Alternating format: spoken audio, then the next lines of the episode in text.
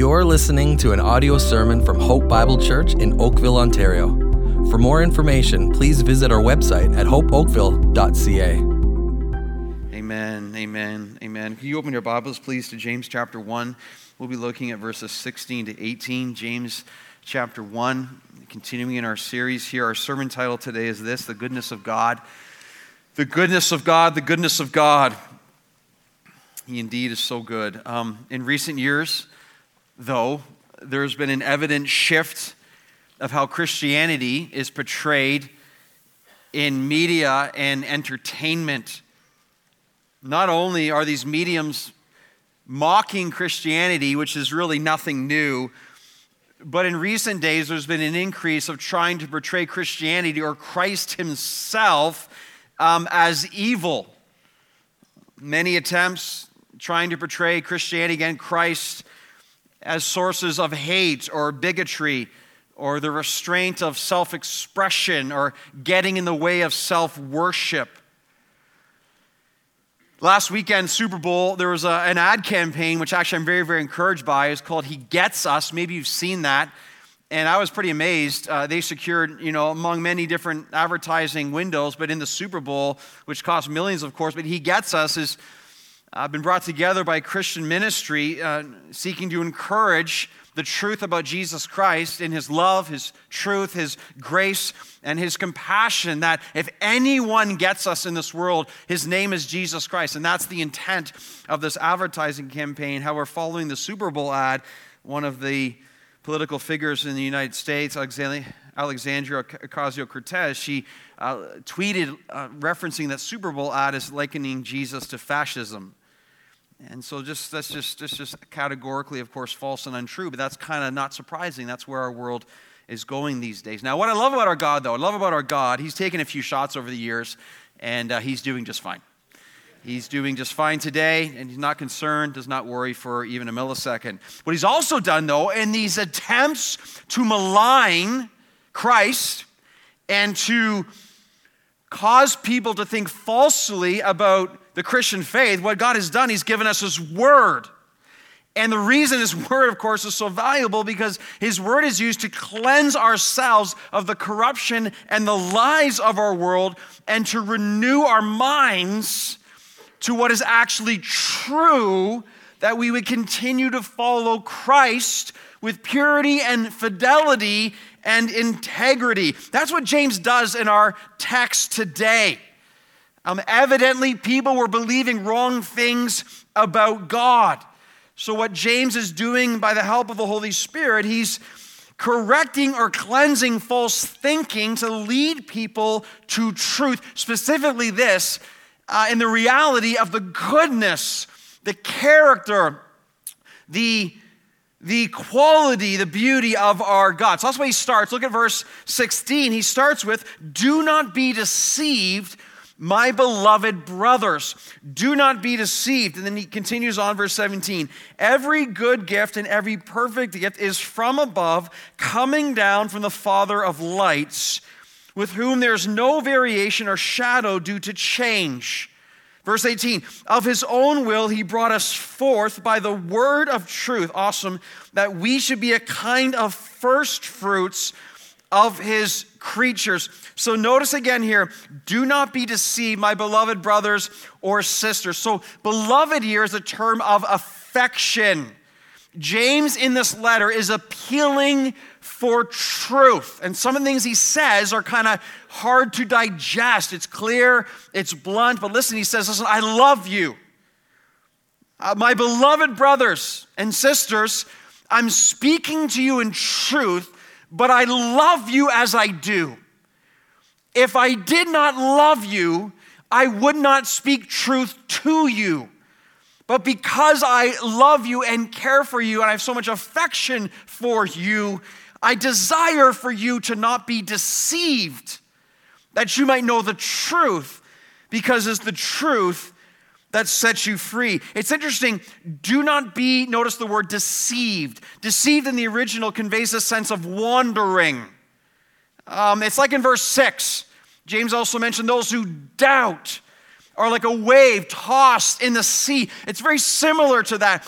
Do not be deceived. and isn't that the great danger of our day? As the hymn says, so many, we, we all are prone to wander. Lord, I feel it, prone to leave, leave the God I love. So many in our day have been led astray from the truth of God in the Bible because of the bombardment of lies in our world that we face every single day. I mean, just think of what the schools are saying, our workplaces are saying, the media are saying. They are absolutely flooded with deception that are telling us lies about God and lies about His Word. They are blaspheming the name of Jesus Christ in so many circumstances that are trying to make people be deceived that they might wander away from the truth of the character of our holy God. That is why we cannot be deceived, beloved brothers and sisters. Especially, you could argue now more than ever in this nation. We must be rooted in what is true, and especially when it comes down to the character and the goodness of the God that we belong to. So it's very important time right now. Listen, listen. We, we must not listen to the board of, edu- of education and what they tell us about who our God is. We must not listen to that. They don't know who our God is. We must not listen to the media and start explaining to us who our God is. We must not listen to people who don't know our God and tell us who He is. We must listen to God and what God says about who God is. And how do we do that? From His Word. From His Word. We, we, we must be people of the book. If not, we will be deceived and be led astray and wander away from that which is most critical to our lives, our well being, and the very blessing rooted in the very goodness of God. So, an incredibly important time. And yet it just, it, it, it grieves my heart that you have professing believers that are putting more attention to the things of the world and what they say as opposed to what God has so clearly said. And this is another way we get to do this today. We're not interested in the world, we're interested in God. We're interested in his book. We're interested in his truth. And he's going to speak to us today specifically about his character today and who he truly is. And so, this is a opportune time for us. It's exciting, but it's under the banner. Do not be deceived, church. You're here right now, maybe sitting in overflow, you're watching online. Do not be deceived. Do not wander away from what? Number one, do not be deceived in this. Our God is the giver of all good gifts. Our God alone is the giver of all good gifts. So, verse 16, do not be deceived.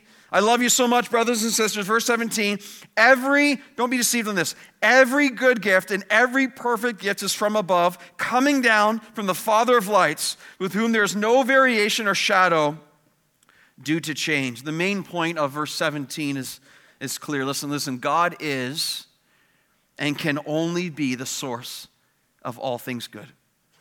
I want you to think about that, and I want you to just for a second meditate on that.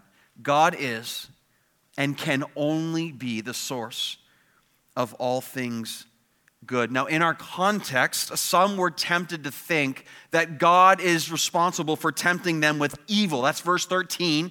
We understood that, Pastor Nathan's great sermon last week, and that's impossible. God cannot tempt us with evil because God is only good. God's character is 100% perfectly filled with goodness and with generosity.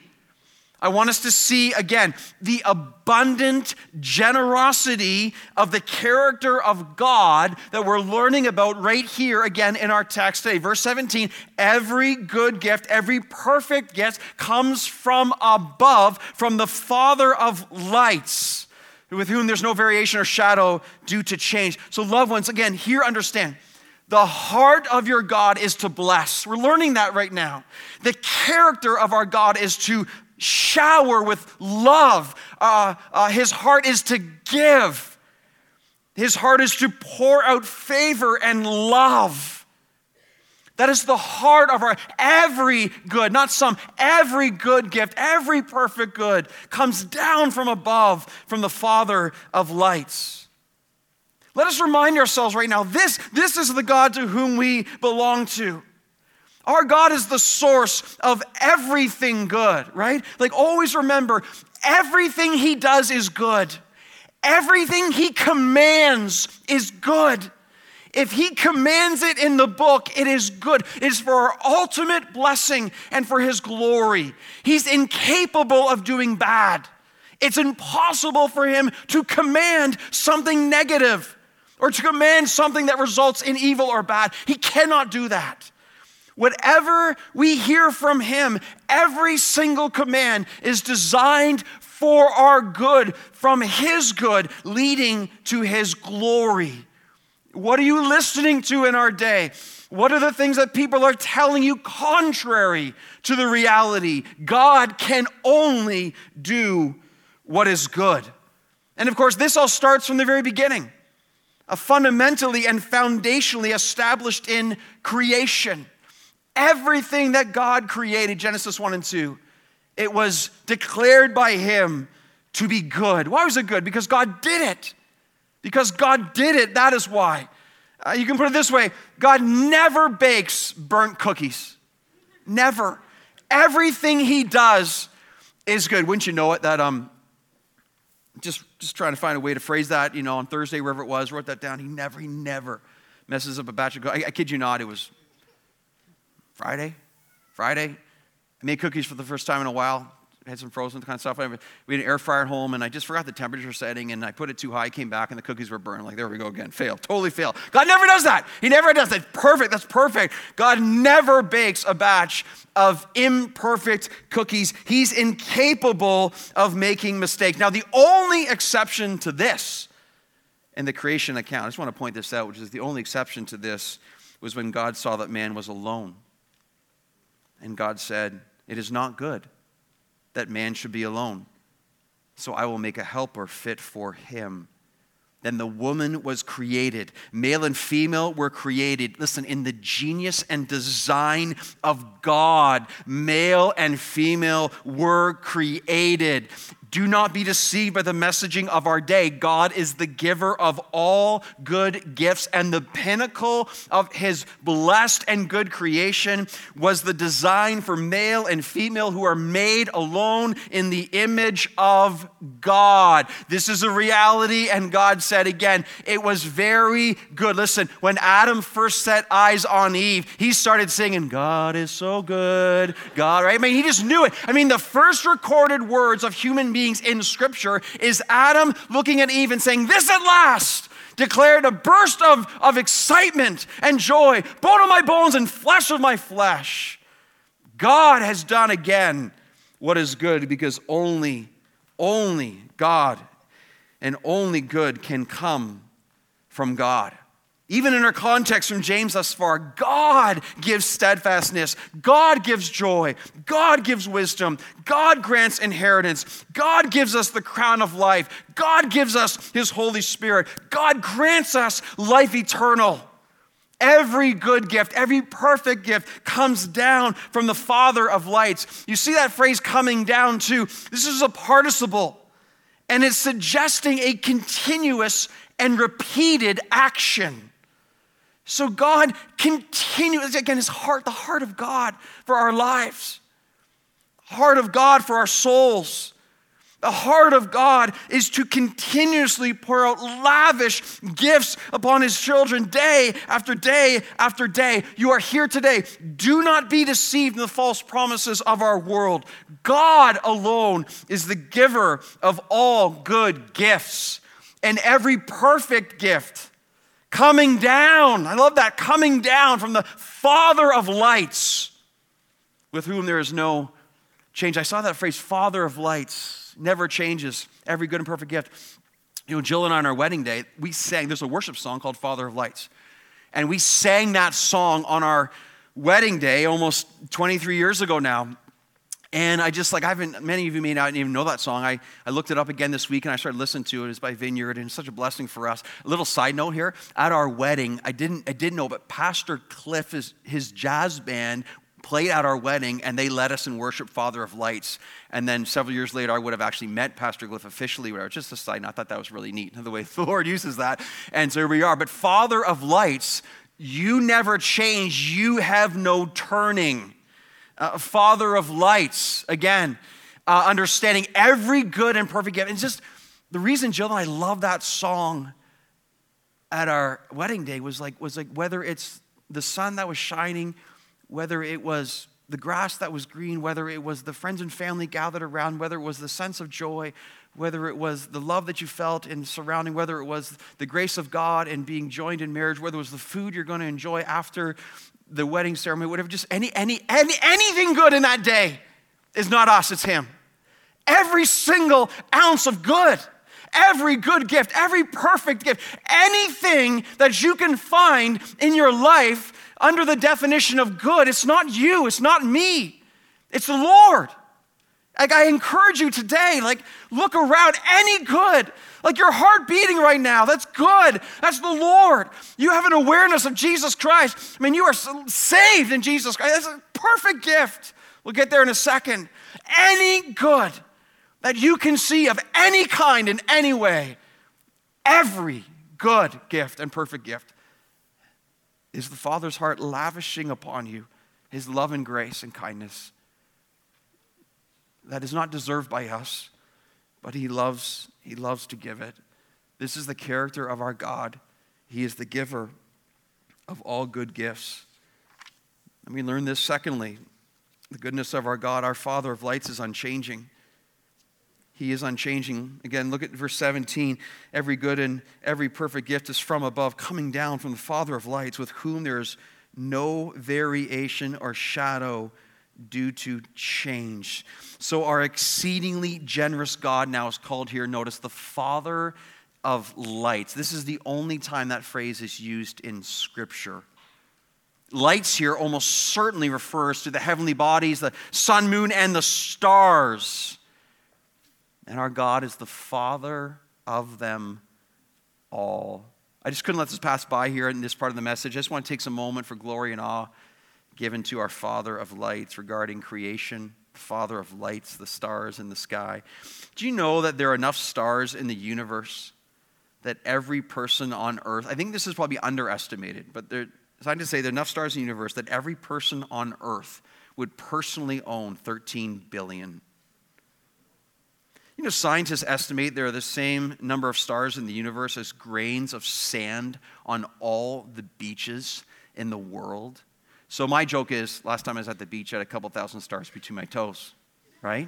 I mean, that's just the, the, the massive, trying to fathom the infinite creating work uh, upon our God as well. Just some, just some other stats for you just to kind of hurt your head how many stars are in the universe. Another way to look at it, our Milky Way has about 100 billion stars. So that's a lot. But then there are about 2 trillion galaxies, you know, give or take several hundred million or whatever it is, in the universe. So therefore, a modest estimate of total number of stars is 200 sextillion. How much that? I don't know, man. It's this right here. Look at that. Look at that. 200 sextillion. So, one of the ways we try to put things so we can maybe. So, this is about, I stress about, 10 times the number of cups of water in all the oceans uh, of Earth. Can you imagine? One, two, three. Like, just try it 10 times. Just, just, it's just, it's awe inspiring. This is our God. Maybe go back to that slide of the stars there and just to look at that and some of these pictures that just kind of you know, I, man, I love looking up at a starry sky. And what's the point of this? God is the Father of them all. Jesus Christ is Lord of them all. And what's the main point of this reference in our text here? It's this the unparalleled power of our God, the Father of lights, but most importantly, this the one who is unchanging, doctrinally speaking. He is immutable, He does not change. Verse 17, there is no variation or shadow due to change. See, the reality is the lights, the stars of the universe are constantly changing and aging and moving.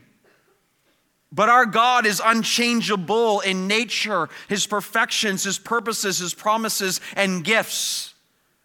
Our God is holy. He's incapable of turning to evil. He is light and therefore will never, ever be darkness. In Him, there is no darkness, no darkness at all. So, this is massive encouragement for us here in terms of the goodness of God. Our God is unchanging, but we live in a world that changes every single day. There's so much mass confusion right now. There's no stability. There's constant chaos. We live in a time now where your truth, again, your truth is based on how you feel that given day.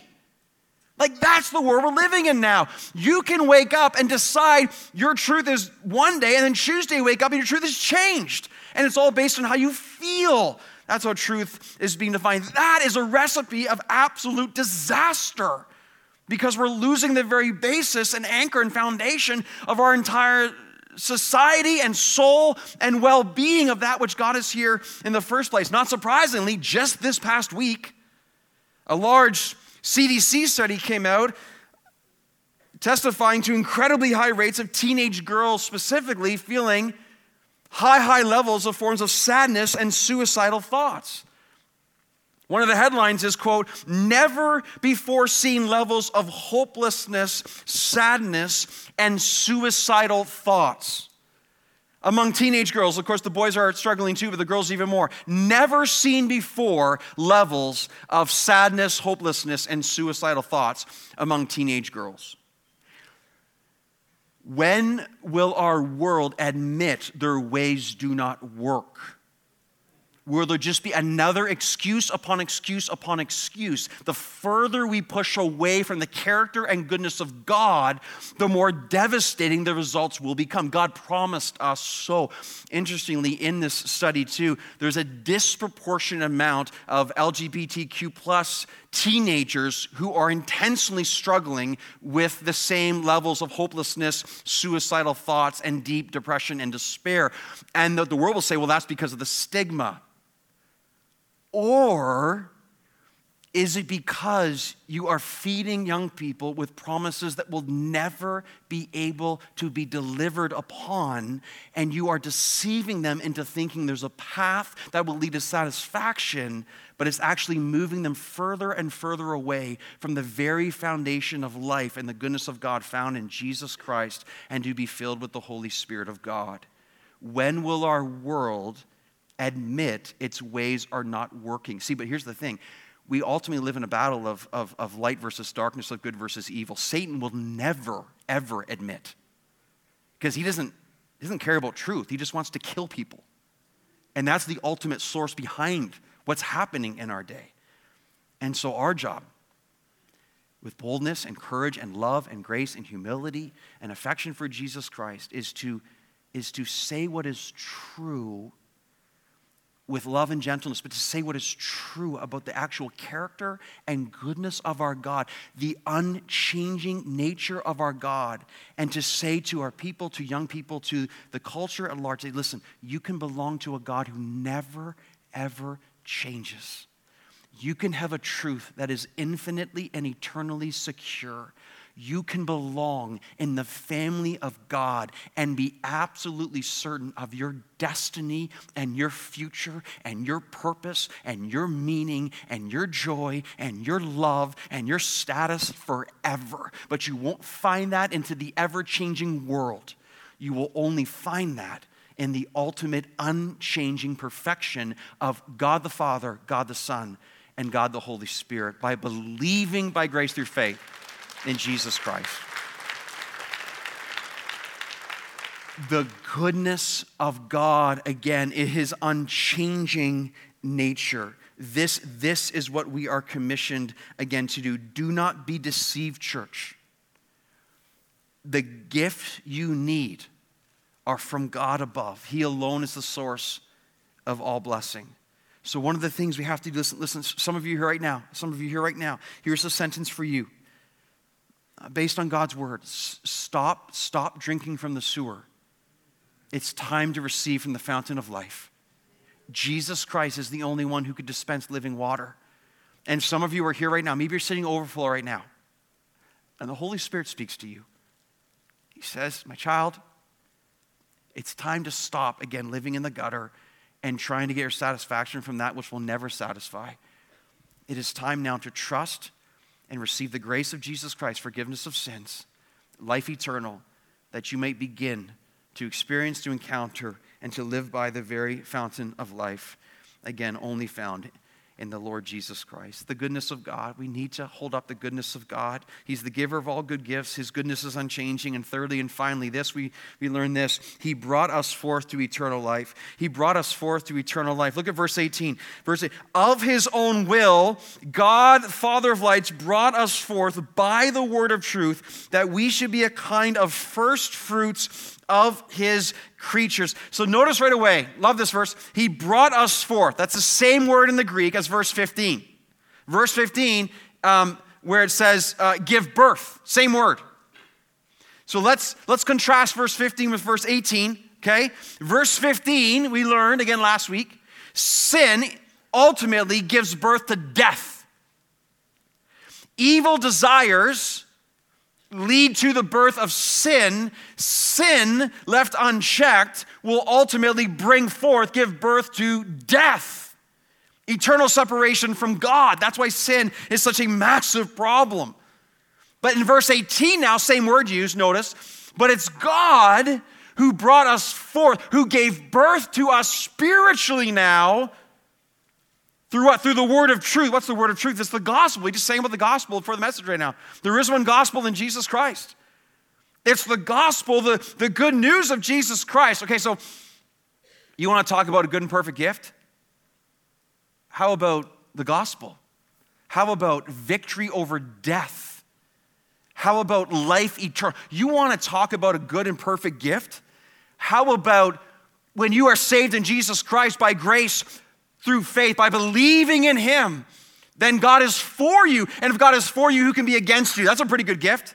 How about when you're saved in the Lord Jesus Christ, then you have received His love, which will never, ever be separated from you, ever. You are adopted into the family of God. You are absolutely, again, perfectly secure as a child of God because of what Jesus Christ did. That's a, that's a, pretty, that's a pretty good gift. How about, too, the reality of Jesus Christ? I mean, the very gift, the gift of the Son of God, Jesus Christ. I mean, you want to talk about a perfect gift?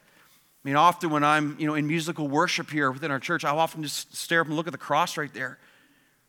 And I, I just want to, I, I got to remind myself, you know, on a daily basis, I got to relive the gospel to say, my Savior hung on a cross. He was nailed to that cross. He was mocked and spit upon and scourged. And he ultimately was nailed there to die this horrific death. Why? For me, for my sin for my sin. He bore the wrath of God in my place. He took on the punishment I deserved for my sins. He was absolutely, again, horrifically treated and crucified, and the world went dark. And he said, Oh, my God, my God, why have you forsaken me? And the Father turns his face away, and the earthquakes and all that stuff. And all that, why? Because God sent his Son as a gift, a gift, a perfect gift to die for my sins so I would not have to face hell and eternal separation from Him. It's humbling. It's humbling to see clearly the cross and what it represents and what, and what Jesus did. And every good gift and perfect gift comes down from above, from the Father sending His Son to dwell on earth, to live a perfect life, to die horrific death, to be raised from the dead, that you and I could receive everlasting life. Only Jesus Christ can give that gift. And that's the only gift that results in eternal life. I just, I wonder, man, when's the last time that you and I have maybe just taken a moment to stop and put away the, the desire for the things around us, the material things, whatever it is, and just, and just look up at the Lord and say, Father, I thank you for the gift of your Son, Jesus. When's the last time we've done that? Like truly. And hearts were feeling that. I, th- I thank you for the gift of your Son, Jesus Christ. What, what else do we want? Like, what else do we need? Father, forgive us for longing for all these other things. Yet at the core, we've been given infinite worth through faith in receiving the grace of Jesus Christ and the gift of your Son. Just think through Christ, the forgiveness of sins, every last sin forgiven. And then look at, look at the end of verse 18. He says that we should be a kind of first fruit. So we were brought forth, we were given spiritual birth by the word of truth, the gospel, that we should be a kind of first fruits of his creatures. Isn't that interesting? First fruits of his creatures. James is explaining here that the Lord has made those of us who are saved in Christ as new creatures in Christ. We are a first fruit or at least in the first century, they were a first fruit. Of what, first fruit was, was, a, was a farming term. It's a sample of the harvest to come. The farmer would come, it's a sample, the first fruit. Say, look, look, there's so much more to come. So James here is, is speaking to first generation Christians, and he's, he's explaining they are but the beginning of the harvest of those who would be reborn by grace through faith in Jesus. And what, what I love it, here we are 2,000 years later in a continent that James couldn't even fathom, a people he could not even possibly imagine. And so many of us are here right now, and we are the fulfilled promise of a greater harvest of eternal life. I mean, the goodness of God in granting us eternal life. Again, what else do we need? What else would we want? And listen, the Lord is not done. The Lord is not done. He continues to pour out His Spirit he continues to grant new life. Man, that we might be expectant that the Lord wants to do more among us. I want to encourage you to, man, like some of the stories. We're at AGM this week. AGM is a church on Wednesday, and we shared a bunch of stories of what God is doing right now in current days in our church. I mean, some of them are so crazy they, they can only be explained by the Lord. God sending people here just randomly driving down the road, driving into church, broken over. One guy was deathly afraid of a nightmare he had, in terms of, anyways, the gospel share with him. Tears fill his eyes every time he hears about the sin, but then the grace and forgiveness of Jesus Christ. We have Indian families stumbling in our church, never heard the name of Jesus. Someone in our church gave them a Bible. They come in, they are explaining the gospel. They are listening as fresh eyes they've never heard about Jesus Christ. Are people being sent out to be used to witness things? We've seen many, many people saved through free indeed. We have people saved through our market. Again, Harvest Market just in the last couple of weeks as well. So thankful for that. Just so many different stories of how God is moving and causing people to receive eternal life for those who know this world is not it. There is more than this world. And it's thrilling to see. And we say, Oh God, would you, would you keep going? Would you not be done? Would you use this as the time? Would you reveal to us how much more you want to do? And then 10 days ago, there's a revival that breaks out in Kentucky, in Asbury University. You know my heart, our heart for revival, for renewal, to see the working of God. There's a good friend of our ministry, personally good friend too, Bill Elliff. He was there in person. I trust him as much as I would trust anyone. He's been blogging about this. He was there. He's blogging about it in detail. I believe what he says. He is a humble, he is such a heart for revival. And you can look at billelliff.org, E L L I F F.org, Bill Elliff, and you can read his account. I encourage you to do that if you're not aware of this. I just want to read a few quotations of what was been happening about 10 days ago in Asbury University, how God began to move. This past Wednesday was, so this is 10 days ago, this past Wednesday was different. The students met for normal chapel on Wednesdays. After the benediction, the gospel choir began to sing a final chorus, and then something began to happen that defies easy description. Students did not leave. They were struck by what seemed to be a quiet but powerful sense of transcendence. They did not want to go. They stayed and continued to worship. They are still there. The quiet, precious movement of God continues into its 10th day or 11th day in Wilmore, Kentucky, on the campus of Asbury University. This is not the first time an extended movement has occurred here. Similar movements happened in the 30s when a prayer meeting led by Stanley Jones lasted for many days. In the 50s, two other activities occurred, and in 1970, a chapel service extended for seven days and nights, and God used it as a catalyst to the nationwide revival called the Jesus Movement. Reports are now coming in that multiple campuses across America are beginning to experience similar movements like Asbury, which have now filled all three auditoriums on campus. I got sent a video from Bill yesterday, and there's literally lineups for miles of people that are trying to get in to see what the Lord is doing. We also hear reports of churches experiencing last Sunday, that's a week ago, and this week, extraordinary stirrings of God's presence. Many people say that in the chapel, they hardly even realize how much time has elapsed it is almost as though time and eternity blur together as heaven and earth meet. Anyone who has witnessed it can agree something unusual and unscripted is happening. Several students and recent alumni tell me that for several years they have been praying together for a move of God, and they are thrilled beyond words to see what is happening. What I love about this, this is not a story of revival from 50 years ago, 150 years ago, a story of revival of right, right now. It's like last week and, and still happening today. Church, I'm telling you again, if you've been part of this church for, you know, just even a little while, you will know that we have a heart to see God do more because the only hope for our nation, our land, is an extraordinary moving of the Holy Spirit of God. And I'm just begging you as I try to, you know, plead with myself and see this, my faith starts to rise in the goodness of God. He is so generous. He is so kind. He is so loving. He desires to pour water on thirsty land. But the key there, he pours water on land that thirsts for him. He desires to pour streams on the dry ground. And so, Father, we ask you that this church at this time in this way would be used in an unusual way to pray to God, to seek God, to be hungry for God, to declare the goodness of God, to put ourselves aside, and to love the Lord Jesus Christ and believe in the filling and the power of the Holy Spirit. Church, He's so good. He is so good. The same God who paints a canvas, paints a canvas of a billion stars, and still He knows my heart. Amazing, amazing.